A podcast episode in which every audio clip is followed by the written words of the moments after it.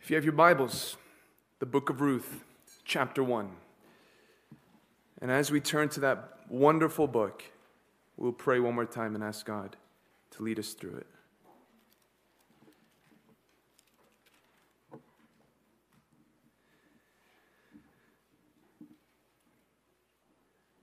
Lord, with reverence and excitement, we come to this book.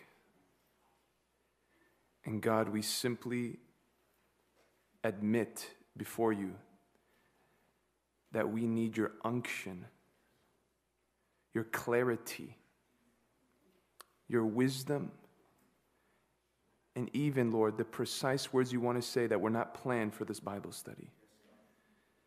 And so, Lord, we, we come and we ask that you would just have your way. And that, Lord, this simple result, yet profound consequence, we ask it would be our affections for Christ would be heightened and deepened. We want to love Him more through every page, every book, every verse, every thought, Lord. And so win our hearts through this chapter and win souls for your glory. In Jesus' name we pray these things. Amen. Well, if you are relieved that we have now finally exited the book of Judges, that dark, gloomy tunnel of testimonies that degraded the name of God and a sad series of stories that disappointed us, I have to tell you that you will quickly realize that we have not completely escaped the narrative that we have been engaged with over the past few months. Because according to verse 1, we're about to find out that this book, this short story, is in fact occurring during the days of the judges. So this is not an event that's taking place after what we just studied last week. It's something that actually occurs during the events that we have explored together. Nevertheless, uh, you have no reason to fear. You have no reason to uh, cringe. You have no reason to think, well, here we go again. It's time to brace ourselves to behold some abominable practice or some scary sight. At least after the first chapter, that won't be true. Ruth is a refreshing window into a society that is overcome by evil and wickedness, where we see God's providential workings in the life of a remnant. And interestingly enough, another book named after a woman kind of has a similar theme. What book is that?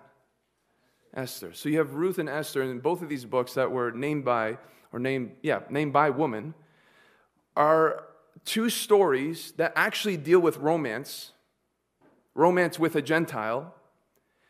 And both stories, through that romance, plays a role in preserving, saving God's people. It's an incredible thing to, to witness.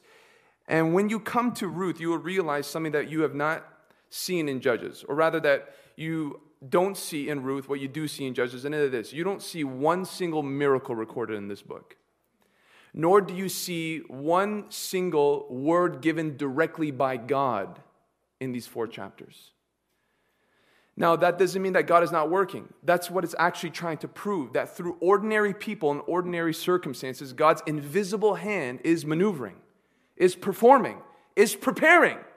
And so that's one main reason where you and I are going to draw some encouragement from because we're going to see God working here just as much as He does in Exodus or Numbers or Judges, where the finger of God is active, it's clear, it's miraculous.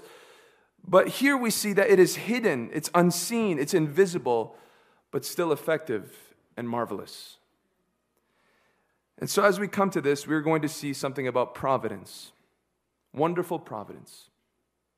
But also, more important than providing us another love story to be inspired by or, or just more examples of piety, the purpose of Ruth is to show God's people how he is preparing descendants that will be kings. Ruth is a perfect book that connects Judges and 1 Samuel seamlessly to explain how there will be kings in Israel. And it's preparing us for a specific king. And who's that king? Well, yeah, but what the, what's the other name of the human king? Yes, David. And then you answer the next part. So we do see, obviously, that uh, we're going to realize the Davidic line through Ruth, but more importantly, we're going to see the Messiah. We're going to see how the Messiah was ushered into the world, and it is more profound than you and I just absorbing some historical data that gives some strong, concrete evidence of how this all ties together. And so, as we come to Ruth, it's a very simple book. It's a very short book. We probably will only be four or five weeks in this book. But we want to take our time to see all that God has to say. And so let's read from chapter 1, verse 1 to verse 5. In the days when the judges ruled, there was a famine in the land, and a man of Bethlehem in Judah went to sojourn in the country of Moab, he and his wife and his two sons. The name of the man was Elimelech, and the name of his wife, Naomi, and the names of his two sons were Mahlon and Chilion. They were Ephrathites from Bethlehem in Judah. They went into the country of Moab and remained there. But Elimelech, the husband of Naomi, died, and she was left with her two sons. These took Moabite wives. The name of the one was Orpah, and the name of the other was Ruth. They lived there about 10 years, and both Mahlon and Chilion died, so that the woman was left without her sons, her two sons, and her husband. Does anybody have an idea of when, in particular, the story of Ruth occurred in the days of Judges? There are many scenes in the book of Judges, there are many judges, there are many moments, but do we have an idea of when this took place exactly? Gideon's time. Now you have to prove why. Next week. So that's a popular answer, Gideon. But why Gideon's time? Why not after Gideon? Why not before Gideon? Any other ideas? No ideas. Well, there's another character in this book. He's a man, and we're going to explore him next week. What's his name? Just look at chapter 2. Boaz, yes, Boaz. Boaz is his name. Now, here's another question Who is Boaz related to, or who is his mother? Good. Rahab, according to Matthew 1, we see in the genealogy of Jesus that Rahab is the mother of who? Boaz.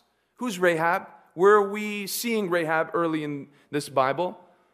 Jericho, the, the early conquest, right? Of Israel into the promised land. We are introduced to Rahab. Rahab, by faith, joins herself to the people of Israel. She marries a Hebrew, and out comes Boaz. So, based on that information, we have some case to say that this happened early on in the days of Judges.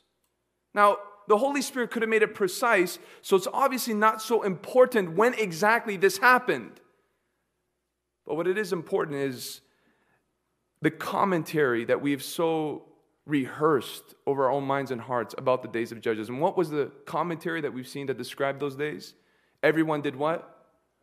Yeah, everyone was doing right in their own eyes. And that's important for you to continually set before your eyes as you read this book because Ruth is going to stick out like a crimson rose in the midst of a moral swamp.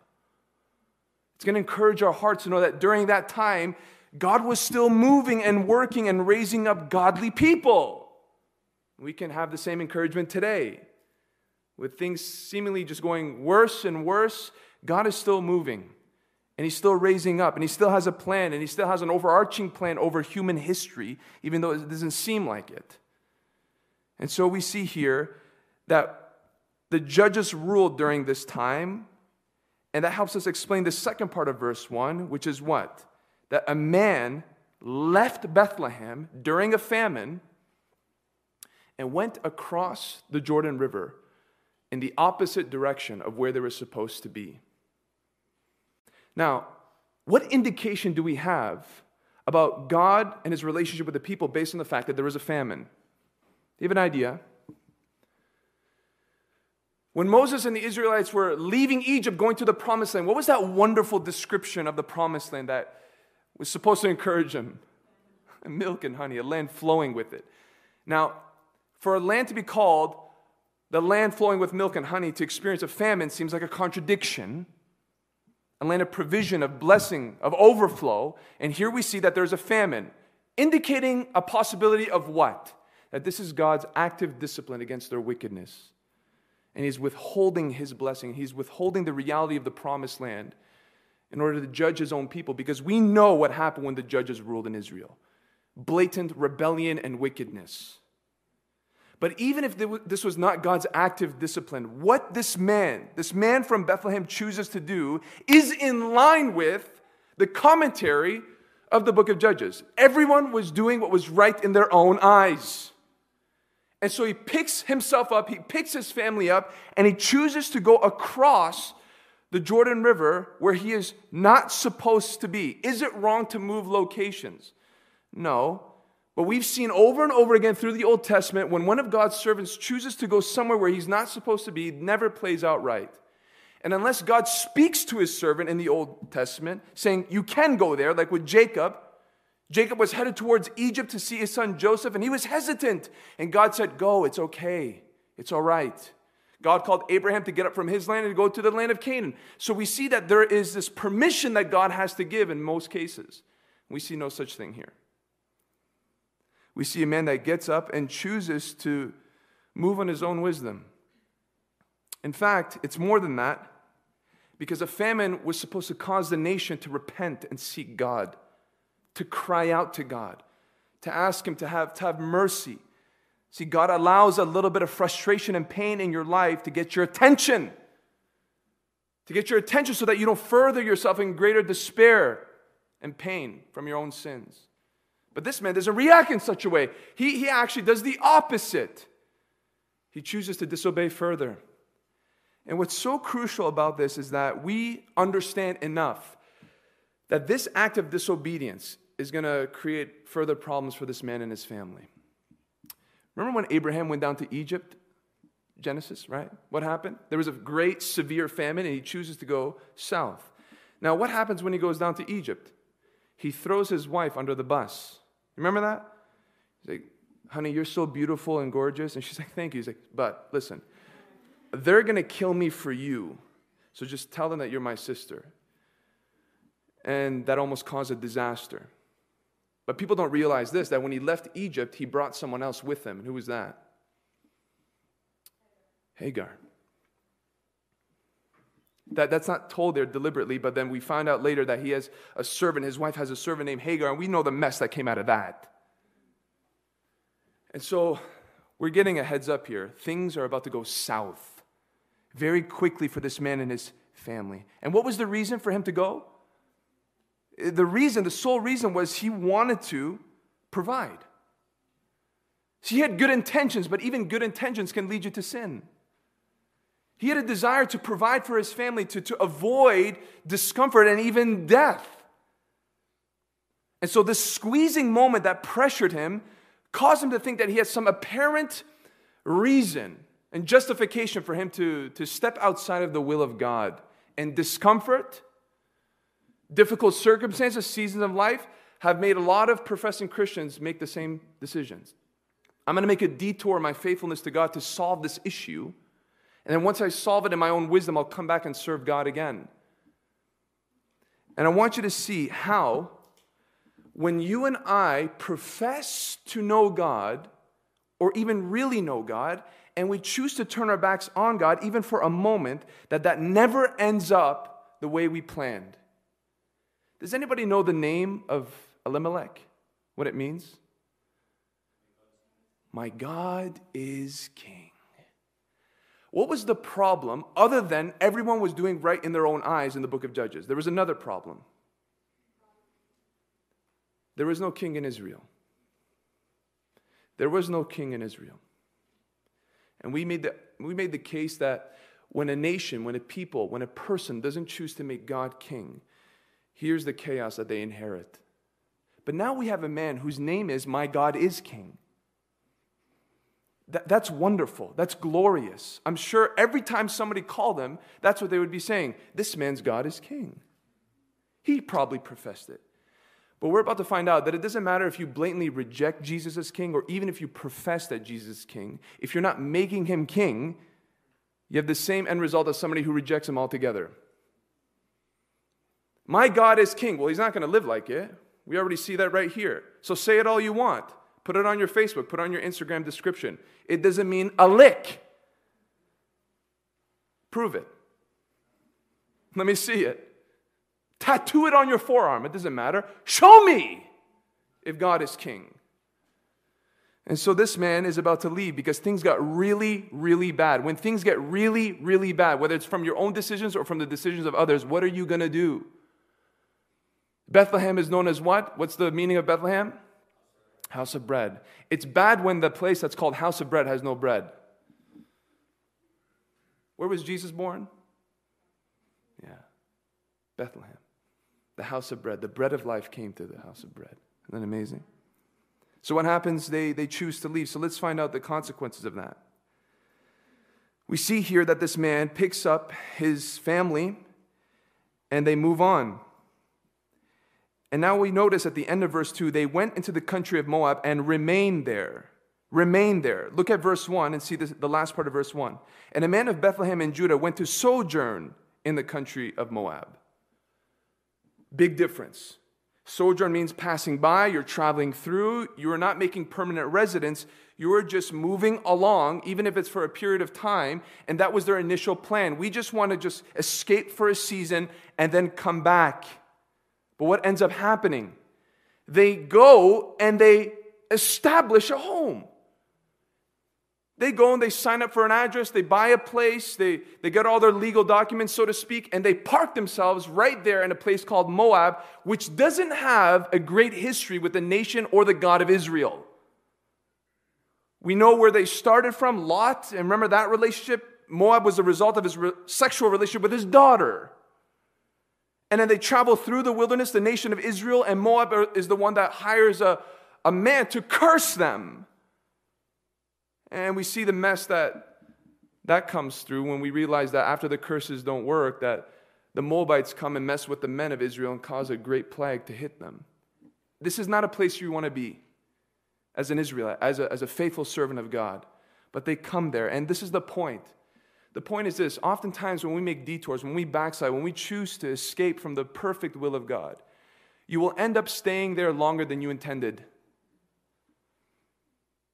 You will end up staying there longer than you had planned. What's so heartbreaking about this is that they, they found some comfort in Moab. They, they actually settled there comfortably, and they were okay with remaining there. What happens with people is that they begin to flirt with the world. They get attracted to the world. They find some safety in the world, some refuge in the world for emotional, mental, whatever it is. And they end up saying, it's actually safer than I thought. This is something that I actually can glean more from than I anticipated. And I've seen it happen over and over again. When a person doesn't have a strong stance for the narrow path and they veer off, you end up usually not seeing them for a long, long time. That's what happens with this family. And this man who made this decision for his family is also a picture of another common trend. What was his ambition again? To provide. Remember, he had a good intention. I want to provide for my family. And unfortunately, what this father, this husband did is what many fathers and husbands do today. They put all their energy and focus in providing in one way for their families, and that's in physical, material provision, while neglecting all the other things that God's called them to provide for their family. Right? You've probably grew up with such a father. You've probably seen that in your own life that the main way that they've expressed their love toward you, and rightfully so, as one way, is by provision. Not realizing that God has called us to spiritually provide. This man came to provide for physical bread and neglect the spiritual bread. And he did not consider the consequences of this move. He did not consider the environment that he was going to place his children in. He didn't consider how far he was going to be away from the temple of God. He didn't consider the risk of the future of his own. He didn't consider the support system, the spiritual support system that his wife would need. He didn't consider anything. All he realized is that he got a better job offer somewhere else. And not just somewhere else, a place where he shouldn't have been.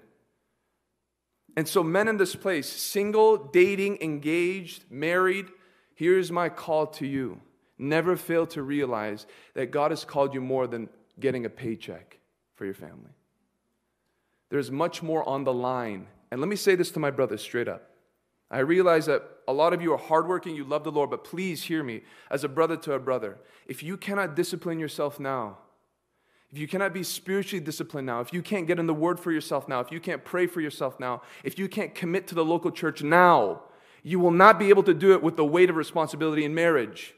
If you think marriage will make you into a man, you're, you're thinking very dangerously. And you will not only disappoint yourself, but you will crush those that you've made covenant with. And so it's, it's a call for you to be a man now in preparation for that and not thinking that that's going to mold you into being a man. It won't. It will overwhelm you. And it will not just harm you, it will harm those that you have connected yourselves to. Be careful and realize that many people think like this person right here that we are, we are observing, providing only in one way while neglecting all the others. And he's about to realize the consequences of that. Because we read here in verse 3 that Elimelech dies, and Naomi was left with her two sons. But look what happens in verse 4 these took Moabite wives. These took Moabite wives. The core reason why this is wrong is because they worshiped a false god, a plethora of gods, really, but the false god that they really worshiped was Chemosh, an abomination totally in contrast to, contrast to God's character. And the very thing that God warned his people about, about interfaith marriage, is now totally being ignored, totally being disregarded, because they just wanted to find security for their livelihood. One deliberate step of disobedience led to diving into deeper sin. And what's amazing here is that the longer you stay outside of the will of God, the more likely you are to make decisions that will permanently alter your future. The longer you stay outside of the will of God, the more likely you are to make permanent decisions that will alter your future. It went from stepping away from the, the land that God had provided to now marrying wives they shouldn't have married. How did they go there? I'm sure they didn't plan on that when they first moved. But because they have so killed their conscience and they're so accustomed to the world around them, now they're making these decisions that would forever affect the days ahead. And it went from, it's okay, God understands here's a family, we got to provide, not trusting in God, to now going against a warning that He has provided over and over and over again. And I can't help but think these two young men, Mahlon and Chilion, probably were just imitating the relaxed attitude towards the commands of God that their father radiated. Well, here's that. Well, here we are. I mean, and all they saw was an example of somebody who was not too concerned about certain commands, so they weren't concerned about God's commands. And so they married Moabite wives from one man's decision to lead them in the wrong direction. And it goes further than that. Because we read here in verse 3 that Elimelech dies. And then what happens in verse 5? both sons die. All the men in the household die. Now, what was the reason for them to leave the land of promise to go to the land of Moab? To not die, to survive, to escape a famine, to prolong their lives. And here's the thing when you attempt to go towards something that God says not to go towards and thinking that it will save you, it will always disappoint you. Always. It will always disappoint you. You might make the case, well, they probably would have died if they stayed in the land of Israel anyway. Maybe they would have died at the exact same time. Who says that their death here is caused by their departure from the land of promise? And I would answer it this way I'd rather suffer knowing I'm in the will of God than suffer knowing that I'm walking away from God. I'd rather die knowing that I'm obeying God than die knowing that I've walked away from God. And so it doesn't matter whether you want to conjure up the idea that, well, it could have happened anyway. The point is, they're not supposed to be there. That's the point. Now, if you want to argue that was the result of the disobedience, that's another conversation. My point is, they thought that they were going to save themselves, and they were disappointed. And they prematurely escaped this world. And their actions not only affected them, their actions now affected three women that would have to pay for the decisions of those who were supposed to faithfully lead them. At least one, the main one. And now the introduction to the book of Ruth. And I know you want to get to the romantic part. And I know you want to get to the part about Jesus, but we can't ignore chapter 1. The introduction concludes with the sad state of a woman who's not only a widow, but childless. Probably the worst condition that you can be in as a woman in this time of history. No security, no help, nowhere to turn to, not knowing what's going to happen tomorrow. And this is the state of Naomi. And so I want to say to those today that are in this place, but you realize, I mean, you would say God is your king, you would say Jesus is your king. But you have stepped away from the will of God. And it's not proven in your church attendance, though it can be seen in that. But it's seen in your decisions, seen in your convictions, it's seen in your compromise here and there. And I want you to see this as a simple warning that God is providing you and me. One deliberate step of disobedience can lead to you diving into depths of sin that you had not thought you would dive into. Believe me. Believe me. I've seen people alter simple verses in the scriptures thinking, and it was clear, not talking about the gray areas, the clear scriptures, that probably wouldn't affect somebody's decisions in life. And because they did not have such a reverence for the Word of God, it led them to obliterating the obvious scriptures that would affect the way you think about sexuality, the authority and inerrancy of the scripture, and other things. Be careful. Now, you might hear this tonight and feel absolutely crushed because I want to speak to somebody else in this room. You have walked away from the will of God and you've already tasted the bitterness of that decision. Do you realize that they were supposed to sojourn and we learned that they were 10 years away from the promised land? 10 years they haven't gone to church. 10 years they haven't celebrated a feast to the Lord. 10 years they haven't been around the people of God. 10 years. And so we can see this and we can look at our own lives and be absolutely crushed. But here's the reality you and I are entering into a section in chapter one where one word is repeated often it's the word return. It's the word return, return, return. You're going to see it over and over again. Because that's what we're going to learn from Naomi. She's going to make a decision to return. And so we read in verse 6 then she arose with her daughters in law to return from the country of Moab. For she had heard in the fields of Moab that the Lord had visited his people and given them food. So imagine the sight. There she is, a widow, probably still dressed in black. Her sons are not there to give her descendants. She's just there. The name is ruined, the legacy is finished. And here she is trying to provide for herself. That's why she's there in the first place, right? She, she needs something to, to supply her livelihood. And perhaps somewhere in the field, some travelers walking by, they're talking about a visitation from God. God had visited the nation of Israel again. God had visited the people that were in a famine. And there's an encouragement from this, and there's a disappointment from this. And here's the disappointment part it's so sad to see that she only heard about the blessing and she wasn't there to experience it. See, if you need another motivation, never for a moment even, please step away from walking with God. More than you perhaps being disappointed, suffering for your decisions, let it be this that whenever you choose to do so, you will always distance yourself from knowing and being showered with His blessings. Always. See, she stepped away from the people of God, from the will of God, from the house of God, and when God chose to open the windows of heaven, she was not there to know it. She only heard about it. I can't help but think about Thomas. You know Thomas, right? After the resurrection, the 10, the 11 were there, stuffed in the room, locked themselves in, and Thomas wasn't there, at least initially, and Jesus shows up, and Thomas wasn't there. For whatever reason, Thomas wasn't there, and he missed the appearance of Christ, at least initially. He missed the blessing of Christ appearing in that moment because he wasn't there. And I would say to you, be careful. You never know how, in your season of walking away from God, God could have showed up. And it should be your prayer and mine to know this that as long as we come before Him on a daily basis, Lord, I don't want to miss one testimony. I don't want to miss one act of your grace in my life.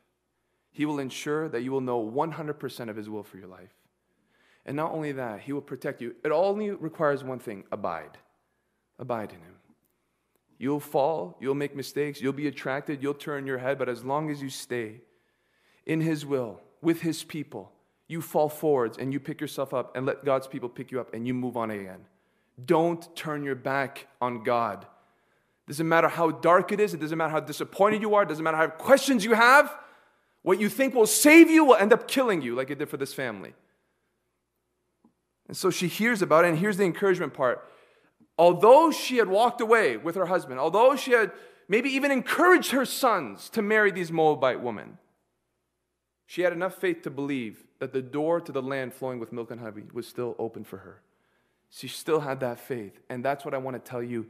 I don't want you to be so overwhelmed, no matter how long it's been since you've last talked to the Lord, since you've opened the Word, since you've asked Him for His will to be performed in your life. It doesn't matter how long, the door is still open. He will still take you back. There's still a place in the promised land for your life. You have to just believe it, you have to trust in it.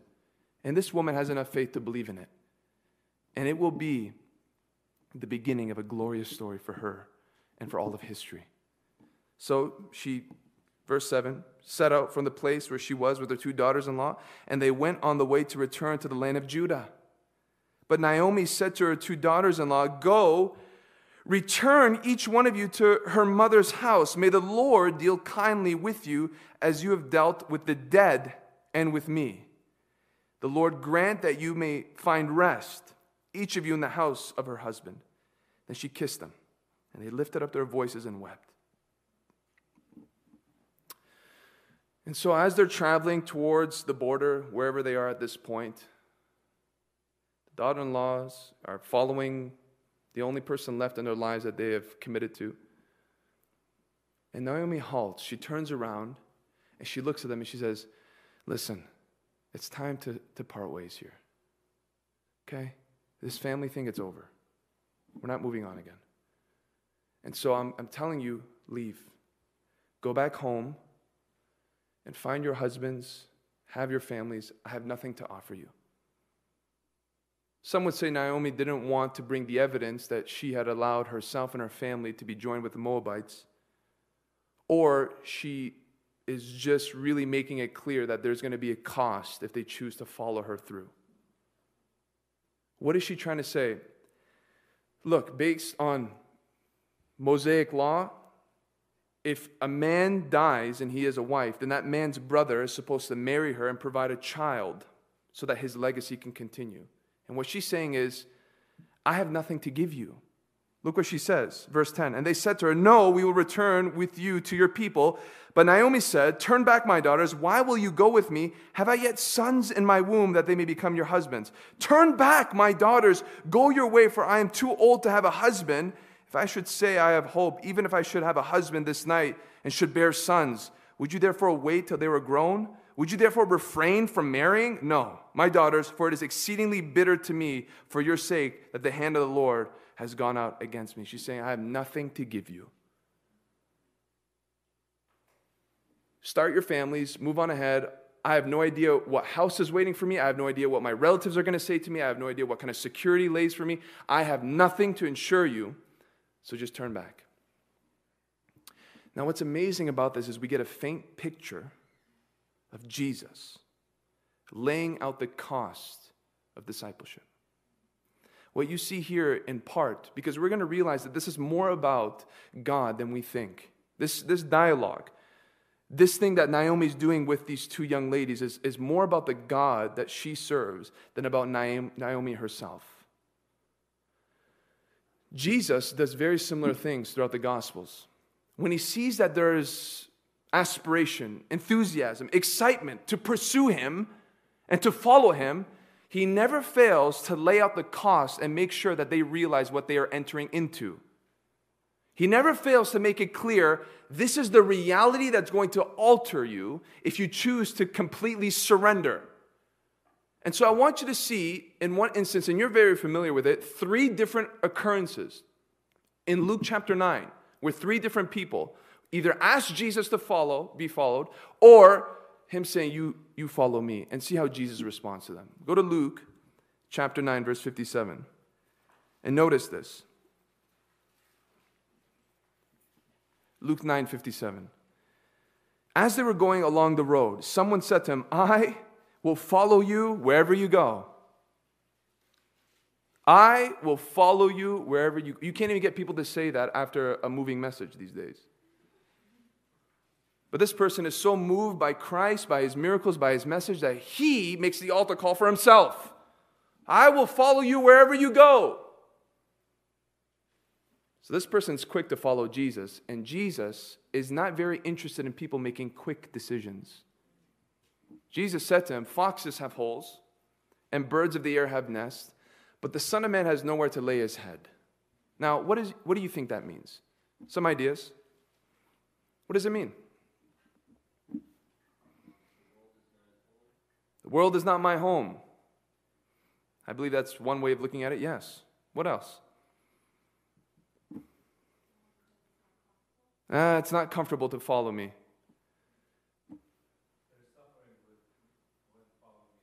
Yeah, you're going to be insured suffering if you're going to follow me. Yes. Anything else? Sacrifice. Absolutely. Sure. I'm homeless. That's essentially what he is saying, which includes all that everybody else mentioned, those different insights. It includes all of that. What he's saying is, I don't have a place, I don't have an address. I move from location to location. I, I, I don't do regular life. I obey the voice of my Father. And when He says pick up and go, I go. I live by a different motivation than the average person. You sure you want to follow me? You sure you want to be under the authority of God where He tells you where to go, when to go, and how long to stay, and how long to. Do you want that? And so the first thing He clarifies is that this is not going to be comfortable to the flesh. This is not going to appease your dreams and your desires for stability. It's spontaneous, it's unpredictable, it's going to cost you. And so the first man heard this, and we have no decision on his part after hearing this. He's probably so stunned, still trying to figure out what he's trying to say, but he got it. And in that moment, there are other people listening. So Jesus turns to another person in the next verse, and look what he says. He says, Follow me. To another, he said, Follow me in verse 59. And now look at how this man answers Lord, let me first go and bury my father. Hey, look, if there's any reasonable excuse, that's a reasonable excuse. You want to go and you want to bury your dad, you want to have the funeral service, and then you'll come and follow Jesus. Lord, surely this is this is this is going to be okay. And Jesus answers, leave the dead to bury their own dead. But as for you, go and proclaim the kingdom of God. Just let the man bury his dad, and he'll follow you. What's the big deal? Well, you tell me, what's the big deal here? What's the man really asking? Sure. Inheritance? Ah, listen, the man wasn't on his way to the funeral in this moment saying, Lord, I'm on my way to the funeral. I want to bury my dad, and then I'll come back and follow you. The man is asking for time. Let my dad pass away, and after I bury him, then I'll come find you, and we can do this whole Great Commission thing. And so the other man, the first man, wanted to respond very quickly. This one wants to delay it. And he's saying, just give me more time. Let me finish school. Let me finish school. Let me establish my business, Lord. Let me find the wife that I want. Um, let me get comfortable. Let me do this. Let me do, and then I'll fully surrender. And then you can have access to my bank account. You can have access to my future, my home, my possessions. Then you can have it. Just let me get the stuff first. Is there anything wrong with burying your father? No, but what is Jesus saying? You have elevated worldly priorities above kingdom priorities. And if you have even good, you have good desires, if you place him above God's, you're not worthy to follow him. You're not. And as our sister said here, if he's a son to this father, we know this according to the Bible that when your father dies, he leaves behind a what? Inheritance. And so this man is waiting for some more money, perhaps, Lord, let my father pass away. Let me deal with him. Let me be a good son. And then let me, let me just take a portion of his inheritance. Then I'll come follow you. Jesus says, I'm clearly seeing your motivation here. You're not worthy to be my disciple. And so you have people that are very quick to make decisions. You see them a lot at conferences. And then you see those people that delay, they delay their obedience to Jesus. Both are unworthy. They don't realize the cost. Finally, there's a third person, and this is probably the most difficult one. After this, another said, I will follow you. Lord, but let me first say farewell to those at home. Not waiting for his dad to die, he just wants to go into the house, say bye to his family, and he'll run right back out. Surely, Lord, this is permissible. Jesus said to him, No one who puts his hand to the plow, plow and looks back is fit for the kingdom of God. I believe what's happening here is that Jesus knew this man's heart, that he had such close ties with his family and friends, and perhaps even in that short visitation, he would be convinced otherwise. And Christ knew what was coming. And Christ knew that if this man, even if he said farewell and left, would still have his heart connected, at any point he could jump ship because he would have his face in the other direction. And when you do that, Jesus gives a parable about this. When you start a work and you don't finish it, it's more of an embarrassment to the world witnessing it than anything else. And that's what he's saying here essentially. If you put your hands to the plow and you're not focused ahead, you can veer off and you can create more of a mess, more of a disaster than a blessing. And so he says, no. Complete surrender, complete decision, no turning back. This is not what we are preaching today in our churches when it comes to the gospel. In fact, we make it as easy as possible. Easy in the sense that we avoid all the cost, we avoid all the possibilities of persecution, of rejection, of God rearranging your entire plan in life. And when we come back to Ruth chapter 1, what do we realize? That something is happening here. Very similarly. The first thing that Naomi says is, You guys won't have husbands if you come with me. You guys won't have a family potentially. I have no sons to give you, and I can't guarantee, in fact, it's highly probable that nobody in the land of Israel will marry you because you're Moabites. And so the first thing that she brings before them is the potential risk that they would not know a family of their own. And what happens? Verse 14. Then they lifted up their voices and wept again, and Orpah kissed her mother in law, but Ruth clung to her. Orpah in that moment said, Whoa, I didn't think about that. I mean, listen, she wept, she loved Naomi, she had affection, she had affinity for her. But when it came to realizing, when she actually calculated, you're right, if I come with you there, I could potentially not have a husband, she kissed her, she hugged her, and said, I'll see you. And she turns her back. And in like manner, there are many people that cannot fully surrender once they realize that their future is not certain with Jesus. Your future is safe with Jesus. In fact, your future is not just safe, it will be more glorious than your plans for your future. But sometimes we are so caught up in what we desire and what we want that we can't imagine Jesus delaying my wedding. We can't imagine Jesus calling me out of my profession. We can't imagine Jesus telling me to move to another place, another country. And so the thought of potential change so frightens people that even if they weep for Jesus, love Jesus, have a heart for Jesus, admire Jesus, they can't surrender to Jesus. And so in this moment, she said, If you're telling me moving forward into your land with your people and your God means no husband for me, I love you, but I can't. She turns around. But Ruth clings to her. Clings to her. Now, listen. What's so profound about what Ruth is doing here with that word clung? Does that ring a bell? Does that ring a bell to a, to a word in the book of Genesis in the first two chapters? A man shall leave his father and mother and what? Cleave. It's the same Hebrew word. Cleave to his wife. That's a principle for all people who want to be married. You emotionally and physically cancel any association in the sense of being dominated by familial ties and you prioritize the other person that you are making a covenant with.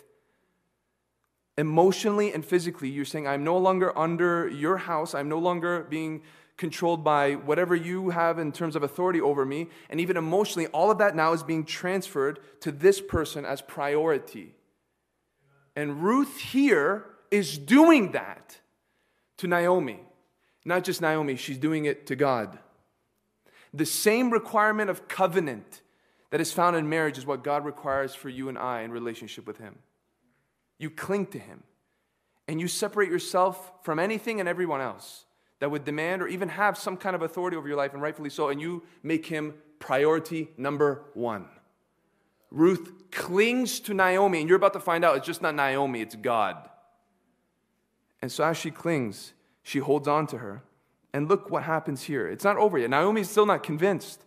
Naomi's still not like, okay, let's go now. This is wonderful. Verse 15. And she said, See, your sister in law has gone back to her people and to her gods. Return after your sister in law. So as this, as this young lady is holding onto the garments of her mother-in-law, Naomi looks down and she goes, hey, look. And she turns her face and goes, look at your sister-in-law. She's walking. And as Orpah is walking away, she's saying, why don't you follow her? This is peer pressure in a sense. This is her saying, look at what that person that you're so closely associated with is doing, and why don't you follow suit? And here's the temptation of many people who cannot cling to Jesus. They see the decisions of other people and they follow them instead. And what's amazing is that she didn't hate Naomi. Orpah didn't despise Naomi. She actually loved her. She wept. She lifted up her voice and cried. But she didn't completely surrender to the direction in which she was headed. And I've seen the same, and you've seen the same as well. Friends go a different direction, family members go in a different direction, pastors and leaders over your life go in a different direction. And that's all it takes for you to say, I, love you. I, I love reading your word and stuff, but I can't do this anymore. I'm to I'm to I'm to go. Is that what we see? No. We come to the famous portion of scripture that people use at their weddings, that people put on fancy boards and picture frames. But Ruth in verse 16 said, Do not urge me to leave you or to return from following you, for where you go, I will go, and where you lodge, I will lodge. Your people shall be my people, and your God my God. Where you die, I will die, and there will I be buried. One of the most beautiful poetic words ever uttered in the entirety of Scripture. And what's amazing is she includes God. I'm astounded by Ruth. You know why? Because the only exposure she had to the true God was Naomi. And Naomi is not the best witness, at least in this case. She's like, go back to your gods. Go back and worship your false idols, and I'll go my way. And so I can't think that based on that encounter, Ruth was so stirred to follow the God of Israel. But it's quite possible that when she had married one of Naomi's sons, that there was some conversation about the God of Israel. There was some conversation about the laws of Moses. And Ruth was somewhat exposed to the truth. And over time, she began to, to grow in her desire and her love for this God. And when the opportunity came to make a decision whether to cling to this God, which meant clinging to Naomi, who was headed back towards this God, or choose to go back to her way of life, this is her conversion. She changes, she confesses, she repents right here. Right here, she repents. After what? Losing her father in law, losing her father in law, losing her husband, and even hearing from her mother in law that it was the Lord who afflicted these things. See, when you evangelize to those who have suffered in this world, do not exclude the possibility that they can actually be saved. And if you have suffered in this world and you have not clung to Jesus, do not use the things that you've experienced in this life as an excuse not to throw yourself at his feet. Ruth didn't. Ruth didn't. She knew something about the falsehood of her gods, and there was something stirring in her heart about the true and living God. And so she says, I, I want to take advantage of this opportunity. And I don't know where you live. I don't know if I'm going to be married. In fact, she's making the decision that even if she doesn't get married again, she will still serve this God. She's making the decision, even if I'm single, though I have the opportunity, my body allows me to have children, I will choose your God and whatever fate He has for me because He's worthy. This is the faith, this is the unshaken faith of this woman that we were seeing early on in this chapter. And so Naomi looks, she hears these words, moved. And it says here in verse 18 when Naomi saw that she was determined to go with her, she said no more. You want to come with me? Even though people might reject you, hate you, despise you. Deuteronomy 23 says no Moabite is, is allowed in the assembly of the Lord. She's willing to take a risk to be rejected by the people of God. But she had enough faith to believe in something about the grace of God that if I turn my heart to Him, He'll receive me. And so they pick themselves up and they move forward. And as they move forward, out in the horizon of Bethlehem are two weary individuals in the haziness of the desert, perhaps. And verse 19 tells us So the two of them went on until they came to Bethlehem. And when they came to Bethlehem, the whole town was stirred because of them. And the woman said, Is this Naomi? Is this Naomi? Okay, so let's, if you're part of a local church, let's, UE Church. Somebody walking away from the church for 10 years, and one Sunday morning, you see that person walking after 10 years. And this person, perhaps because of age, and obviously, because of being battered by life and these circumstances, looks so different that they can't even recognize. Is this her? This is Naomi. And the whole town was a buzz about it. And look how she responds in verse 20. She said to them, Do not call me Naomi. Naomi means pleasant or pleasure. Call me Mara, bitter. This woman was so consumed with pain and sorrow that it literally affected her identity she, she could not associate herself with anything else other than the weightiness of what she had experienced. She says, I'm bitter, for the Almighty has dealt very bitterly with me. Now, some say that she's bitter against God, and you can make the case for that. But I want you to notice something in verse 21. I went away full. I believe she's admitting that she walked away. Like, where did you go? You didn't go somewhere else, you, you went to Moab. I went away. I walked away full. And the Lord has brought me back empty. Why call me Naomi when the Lord has testified against me? Now, for the Lord to testify against you means that he has a legitimate case against you. So she is not pointing the finger at God, I believe. I believe that she realized that she's being disciplined by God. The Lord has testified against me, and he won in this court case. And the Almighty has brought calamity upon me. And So this woman is not in the best place. And this first chapter is not very inspiring coming out of Judges. But I want you to see the hopeful part. In verse 22, that word that we talked about. So Naomi returned. She returned. If she was really bitter against God, I argue that she would have stayed in Moab. When she heard from those travelers or those people in the fields, you know, the God of Israel has provided bread for the nation again, if she was really bitter against God, I'm sure she would said, Oh, yeah, he provided bread. He couldn't keep my sons alive, couldn't keep my husband alive. Forget this God. But even in that state of rebellion against God, after 10 years, 10 years, she got a glimpse of the goodness of God again, and it was enough for her to say, I'm coming back to Him. Listen, you may not have all the answers, you may have scars, you may still have open wounds, but the best thing that you can do for yourself in that state is come back to Jesus.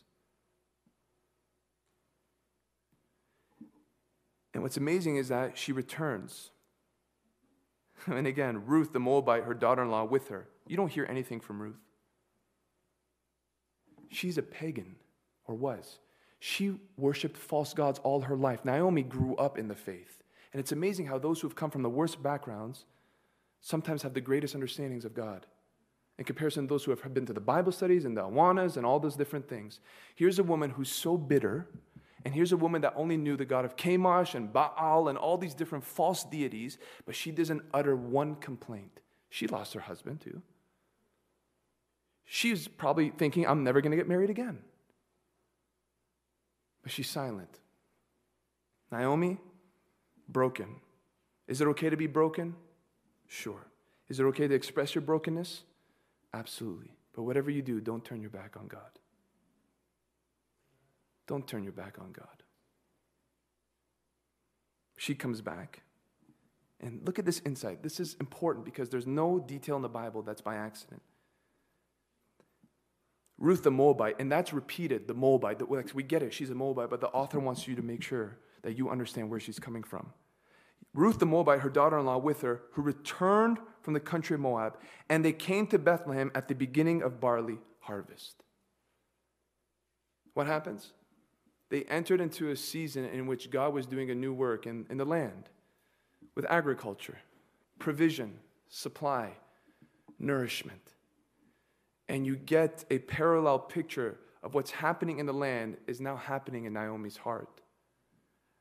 The drought has come to an end and new life is beginning.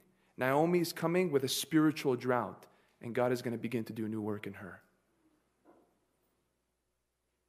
And that's something you can guarantee for yourself, no matter how far you've walked, no matter how long it's been. If you come back, God will ensure you that He will begin a new work in you. And what's so amazing is that this work is going to be so profound. It's going to be greater than her having a house, it's going to be greater than her having comfort and assurance for her old age. Who would have thought that God would use the humble, honest repentance of a woman who walked away for 10 years to affect the life of a Moabitess? And not only the life of a Moabitess, but would affect the nation of Israel. And not just the nation of Israel, but would affect the nations of the world being blessed by who would come through Ruth. You want to know how good and merciful God is? You want to know? Listen to this. Even when Naomi was in a state of disobedience, the moment she turned to God, God allowed her to win Ruth. Can you imagine that? Can you imagine that? That even when you walk away from God, the moment you choose to walk back towards Him, He will bless that decision almost instantaneously. That's how merciful He is. And the work that we're going to see came from a decision. See, chapter one is all about decisions and choices. Elimelech made a choice for his family, he nearly destroyed his family. But Naomi made a choice for herself, and that choice affected the choice of another woman. Ruth herself made a choice. And these simple choices that seem to have no significant implications immediately would have historical ones, would have generational ones. And so you and I are already having the stage set for us of God's providential workings and how we're going to see how people who just simply said, I'm going back, God's saying, Not only am I going to accept you, I'm going to bless that decision in ways that you can't even fathom. Undreamed realities of your decision to come back to me will blow you away. And what's amazing is that we have the book to see it for ourselves. See, we can't go to chapter 2, 3, and 4 without realizing that it all started with a brokenness. A brokenness and a humility to say, I've I've made this brokenness a reality in my life. And I admit that, and I'm coming back to God. And you and I next week are going to see what God is going to do through the repentance. It's an amazing story. Let's pray.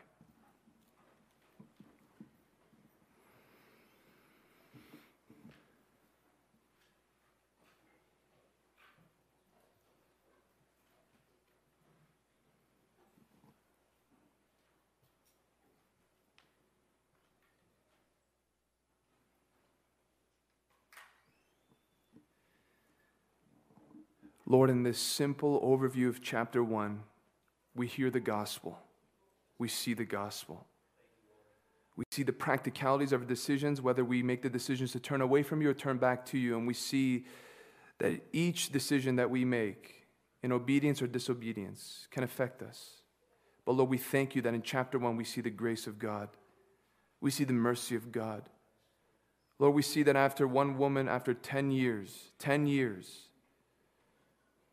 of being away from you, in a moment, is about to experience your restoration and grace.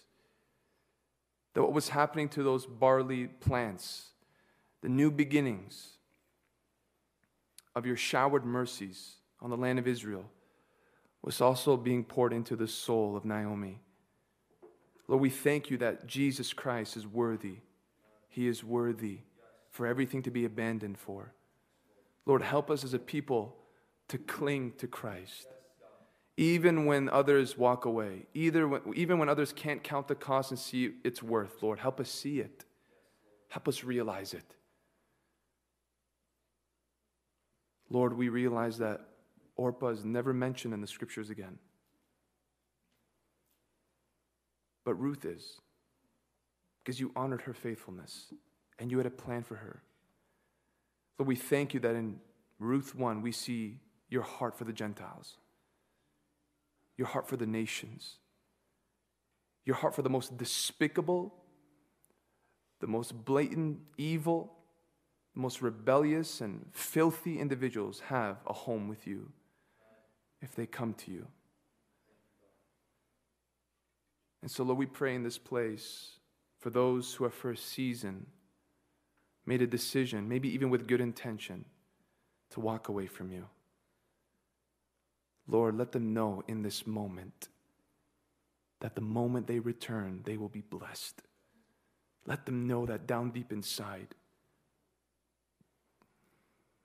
And for those who have been affected by the decisions of others that were supposed to be leading us or being faithful to us, Lord. May we not allow the pain that we know from that to cause us to look at you differently, but to still see you as worthy of being served and return to. And so, Father, in this place, based on this chapter, just minister to our hearts. Minister to our hearts, God. Lord, we see your wisdom that you warn us from turning away through this story so that we would never entertain the thought. But at the same time, you give us comfort. You give those comfort who have made that decision already that they still have a chance with you. And they always will, as long as they see you for who you are, being worthy of surrender. Lord, in this place, we love you and we want to worship you in light of your goodness. In Jesus' name we pray. Amen. If you want to stand, you're welcome to. If you want to stay seated, you're welcome to. But the God of Naomi, the God of Ruth, is our God tonight. This is a real story with real people. And even if you are faithfully following the Lord Jesus Christ, even though you've counted the cost of comfort, you've counted the cost of immediate obedience, you've counted the cost of setting your face forward like flint towards the will of God you have every right as an act of worship to just tell him that he's worthy again. Lord, I've walked with you, and I want to tell you that it's been worth it all these years. Lord, you've changed my plans. If you left my life up to myself, I would be a different person at a different place, doing different things. But you're worthy and you are wise and you are perfect in your dealings in my life. Would you tell the Lord that tonight?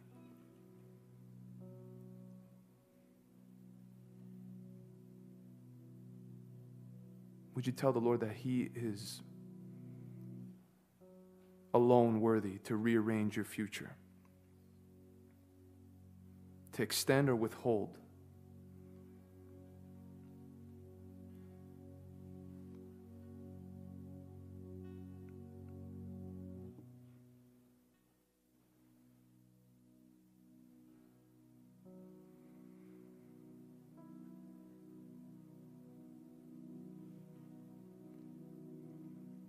Lord, forgive us if we've not believed you for our lives.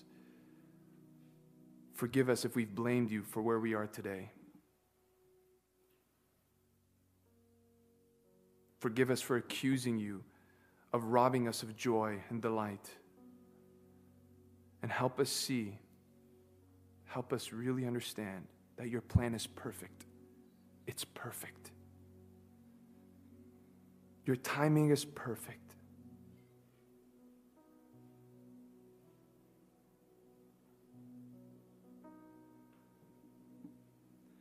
And so, Lord, we ask before we worship that you would resurrect faith in our hearts to believe you as the Good Shepherd that leads us perfectly.